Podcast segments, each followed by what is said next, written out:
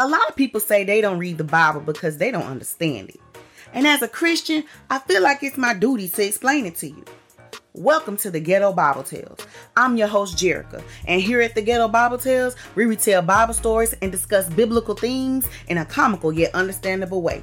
We gonna laugh, but we gonna learn too. So strap on your seatbelt, pop yourself some popcorn, and let's do this.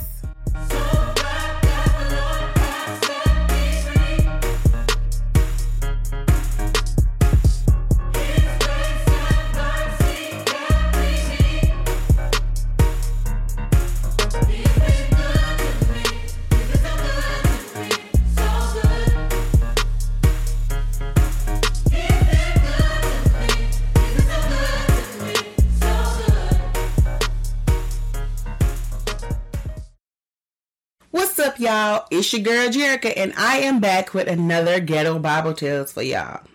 And this time we are talking about Elijah the Firebender. So, get ready for this one.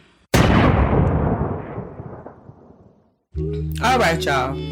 Y'all already know what's, what I'm about to say. Before we can get into this story, we must first understand the rules and context. I'm gonna shoot through them real fast, and yeah, so let's do that. Rule number one: language. The Bible wasn't originally written in English, so take that into consideration when you're reading the Bible and when you're trying to understand it. Rule number two: history and culture. The Bible is ancient Israel culture. Do not apply modern day American culture or wherever you're from to the Bible because it would not work. The rules are very, very different, okay? Rule number three reading the Bible as a whole is very important not to take bits and pieces from the Bible and try to use it to support your agenda. Read the Bible and take it exactly as it is from beginning to end, no chopping up pieces, okay? Last and final rule of contest is the Holy Spirit. In order for you to completely understand the Bible in all its entirety, you must first go on your knees in prayer to the Lord and ask Him to bestow His Holy Spirit upon you so that you may gain understanding of the Bible. That is the only way you're gonna be able to get it, okay? So once you gain an understanding of the rules of context, we can continue on to, into this story. All right, the story of Elijah the Firebender takes place in the book of Second Kings, first chapter. Um, after Ahab dies, the Moabite nation rises up against Israel, and Ahab's son is chosen to be the new king, and his name is Ahaz, Ahaziah. Aha, Ahazi, Ahazia. Aha, Ahaziah.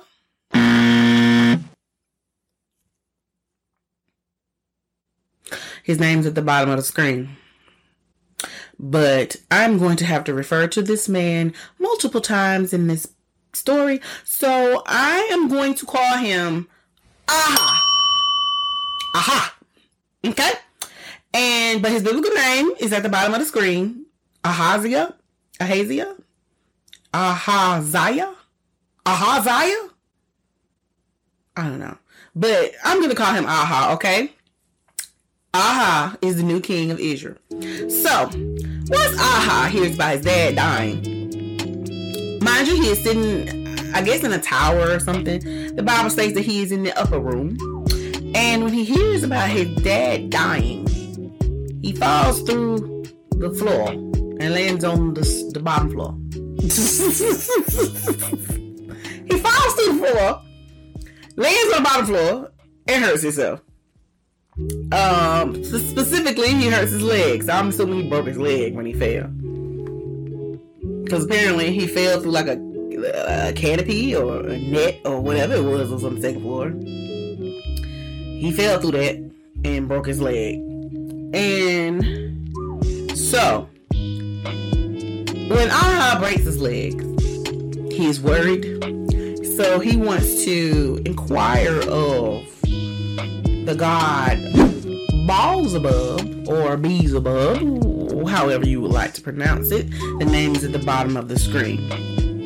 He wants to inquire of that god and ask that god if he will recover from his injury. Baalzebub is the god of Ekron. You would think that Ahab, I mean, I'm sorry, not Ahab, Aha would you know, contact the God of Israel and ask him, but instead he felt like he should inquire of Baal instead, which was stupid. Um, you you would have thought he learned from his father's mistake. I mean, your daddy just died from provoking God, and you decide to do the same thing. Boys, you crazy. But what I don't understand is why he would inquire of Beelzebub to ask if he was going to recover because Beelzebub is a plague deity. Um, he's a destroyer. He's a plague deity that brings on plagues through the usage of flies or locusts or bugs in general. He isn't a redeemer. He he doesn't heal anything. Nothing. He's a destroyer. He's a plague deity. So I don't understand why he would inquire of a plague deity about his condition. It didn't really make any sense to me. It still doesn't make any sense to me at all. Like you essentially asking the Lord of Flies if you're going to recover from an injury. He is not a healer, he is not a redeemer, he is a destroyer, and that makes no sense. You know? And moreover, you're going to require you're going to inquire of a lesser God as opposed to the big God. So we about to ask the little G for help instead of going to the big G the big God. That's one thing about God. He never said that those uh, other gods didn't exist. He said that I am more than them, which means they are less, lesser gods. They're little bitty G's. So you're gonna inquire of a little G instead of the big G, which is stupid. It's, it's very stupid. But anyway. So Aha, he sends messengers to Ekron to inquire of the god Baal to see if he would recover from his injury. So the messengers are on their way. And while they're on their way, they're not even near Ekron. Child, they probably just got a, a couple of miles out from the castle. They run into our boy Elijah. And Elijah stops them on the road. And um he said, um, y'all the messages for the king. Uh, just tell he, he uh, tell him God even said, um, he ain't gonna live, he gonna die. Just tell him he gonna die. He ain't gonna live. Y'all turn around. Y'all ain't got to go to Ekron. Just run along and tell your little king that he gonna die, okay? Because he out here playing with God. He gonna die. Go on. All right. Y'all have a good day now. You hear? Mm-hmm. What I don't understand, what I don't understand is why the messengers why did they listen to Elijah? Like he told y'all to go to Ekron. Y'all didn't go to Ekron. Y'all just ran into a man in the road and he told y'all to go tell the king that he gonna die. But I guess they, I guess they assumed, you know, because they didn't tell him who they were, so he he told them who they were and what they were looking for. So I'm assuming that they were like, hmm, well, this guy must have some kind of foresight. So I guess he's telling the truth. So the messengers they turn around, they go back to Aha, and they tell him that they met this man on the road, and he told them that he was gonna die. Now, Elijah has a reputation with this family. As you all know, him and you know Ahab had their issue. And so, and you know, he predicted the, the death of Ahab. And so at this point in the Bible, Elijah is a very well known prophet. He is a very popular, well, no, he's not popular, but he's very well known.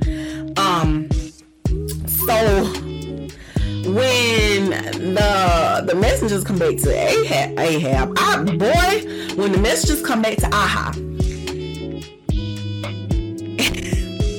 he asked them, well, what this man look like? And the messengers describe Elijah. For those of you that don't know, Elijah was described as a wild man. He he was not a, a people person. He did not live amongst people. He lived in the woods. He lived in the wild. He wore bear skin as clothing. He had wild facial hair. He looked like a wild man. And for the most part, most people thought that he was crazy. And although he does not look appealing, that dude knew God. And everybody respected that because everything that Elijah prophesied would come true. And so they respected him as a man of God, even though people thought he was crazy what I what I think is funny about Elijah is his protege Elisha was the complete opposite of him. Like Elisha was um, clean cut and well dressed, and Elisha was ten times popular than Elijah.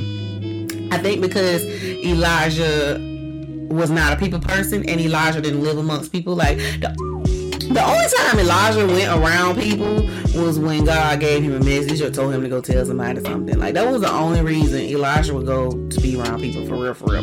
Now he had some followers that would follow him, but for the most part, he didn't go around people. And honestly, I don't think any people would want to be around him because he he was weird, and he wore animal clothes like a crazy person. So he wouldn't be welcome in nobody church now. To tell you the truth, because everybody would look at him like he was crazy. And when Aha realized that the messengers were talking about Elijah, he was like, Oh, it's him.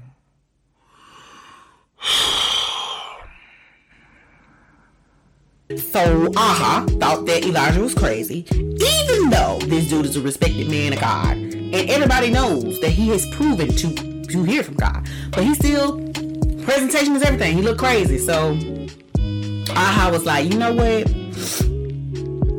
Bring that man to me. So Aha sends 50 men to retrieve Elijah and bring him to the castle.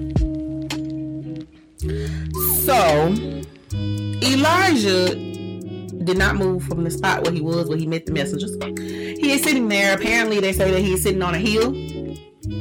And the 50 men show up.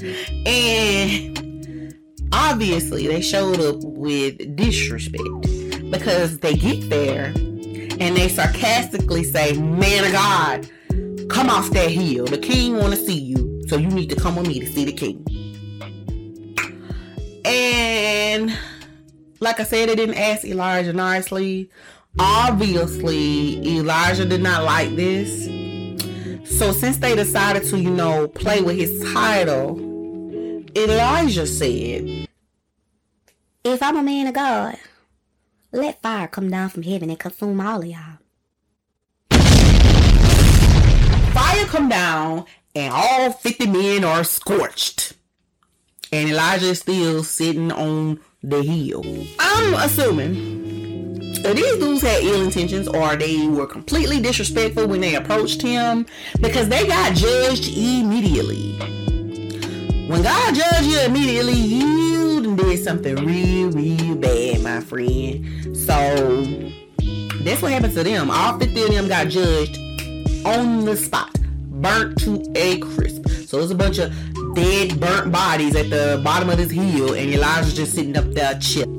See, the problem with these dudes is they were following the man, they wouldn't follow God. If they had to talk to God, God would have told them, "Don't y'all touch that man. He'll come with you if you ask humbly." But mm. so Aha hears about what happened to these 50 guys that he sent. So he sent another 50. I guess he said he was gonna strong arm Elijah into coming to the to the castle. So he sent another 50. And the captain of this crew didn't do no didn't do no better. He didn't come with no humility. He still he come yelling at Elijah, telling him to get up off that hill. Come on, man of God, get up off that hill. The king want to see you. He commands it, so you come right now. And once again, Elijah looks at him and he says, If I'm a man of God, let fire come down from heaven and uh consume all of y'all. Two times. Yes, two times. Two times. There's two sets of men that they got burnt to a crisp. And now you would think that when the second 50 come and they see, you know, the dead bodies of the first 50 burnt crisp on the ground that, you know, they wouldn't mess with this man. But I guess everybody common sense ain't that common apparently because they still decide to try to, to, to make that man come up off that hill. All y'all gotta do is ask the man nicely, but whatever. So, um, this get back to your boy Aha. And this dude sent another 50. I mean, like he said, this man is, I'm finna make this dude come to me. So, the third batch of soldiers show up. And this captain obviously learned from the mistakes of the first two. So, when he show up, he must get a glimpse of the dead bodies on the ground, and he thought, maybe I should change my approach. So he comes to Elijah and he's like, The Lord, the God of Israel, is the greatest of them all. Thank you, Lord. Hallelujah. hmm Mr. Elijah, sir, you great man of God. Um, the king, he um is requesting your presence, and I was wondering if you could just, you know, come off that hill and come with me to see the king because um he want to see you. Like it's not me. I don't he he want to see you. He want to see you. So I just, you know, I'm just and I'm not gonna like handcuff you or nothing. Like we just gonna walk or whatever, or you can ride one of these horses or whatever you want to do. Whether you want to walk or ride, you know what I'm saying? It's fine. Um, because I need I need this job. I got bills, and oh, I want to keep my life. So could you not set me on fire like the other dudes? But like God is good. You know what I'm saying? Um yeah. So can you um can you please come with me to see the king or whatever? Cause um he really um he just wanna talk to you um and see you or you know what I'm saying.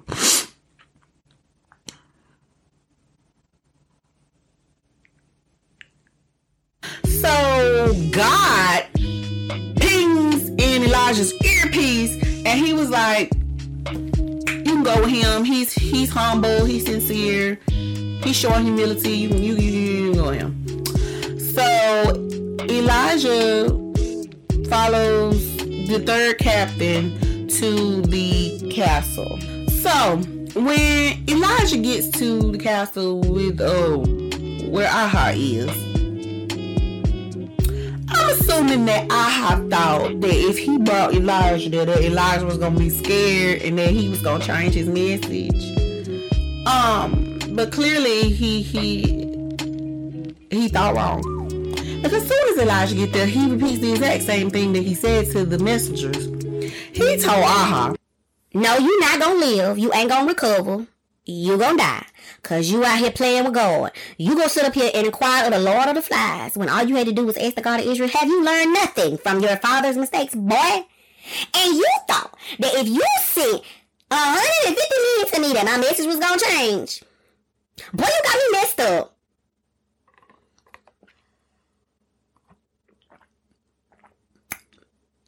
after Elijah get his message, you know, Aha dies of his injuries. and I mean this this. So basically, Aha went about went about this all wrong, y'all. He was faithless. He took God for a joke. Like nobody took God seriously. And and and y'all remember the last guy I tell when Micaiah Micaiah gave his prophecy, he was in a room full of people. It was the royal court was there. Everybody was there. So he gave that prophecy in front of a lot of people. So I know Aha as a prince at that time. he was there to see Micaiah give that message from the God of Israel. So he knew that God was real because everything that uh, everything that Micaiah said came true, and Ahab, his father, died. So he knew that the God of Israel was the real thing. And yet, when his father dies and when he hurt himself, he inquires of Baal, a little g, as opposed to God, the big G. And that shows me that his faith was nothing. He had none. There was no faith present. And it's just astounding how God proves himself over and over, not just to the people in the Bible, but to us. And people still take God for a joke. Like he's like he out here playing, like he ain't real. And eventually God gets tired. He gets tired of the BS. And he do what he did for Ahab. He he wipe his hands of you. And another thing that really Ahab he was he was prideful because I said he was like his father, but he was prideful because he thought that he could scare Elijah like uh, you, he could scare Elijah. And this is another thing that, that really is so stupid to me. This this, this pride thing. Um, they had just lost a war, whatever. They lost against Syria back when his father died. And then the Moabite nation had them raised up against them after the Syrians beat their tail. So y'all already in a battle with multiple nations. And instead of you sending those 150 men to fight your actual enemy, you sent 150 men to retrieve Elijah. That is so stupid. So a hundred, a hundred of the 150 died because they died of fire from messing around with Elijah. When you could have sent them foot soldiers into battle, but because of your pride, you didn't like what Elijah had to say. You gonna send 150 men to die over your pride from the words of a man who you deemed crazy? That don't even make no sense. That makes no sense at all. Was just like his daddy. Faithless and full of pride. And that's what got him killed. Because I guarantee you, if he had a humbled himself before the Lord, God would have healed that man. He would have been alive. But no, you want to play with the Lord. And then you want to have pride and try to hurt the man of God. And you end up dying. Anyway, y'all. That's the story of Elijah the firebender. But you do not have to take my word for it. Turn your Bibles to Second Kings chapter 1 and you can read it for yourself. Ask the Lord for understanding. Thank y'all for watching this video. Please like, comment, and subscribe on YouTube. And um, please go to ghettobibletales.com. Sign up for that mailing list so you can be notified when a new video posts. And until next time.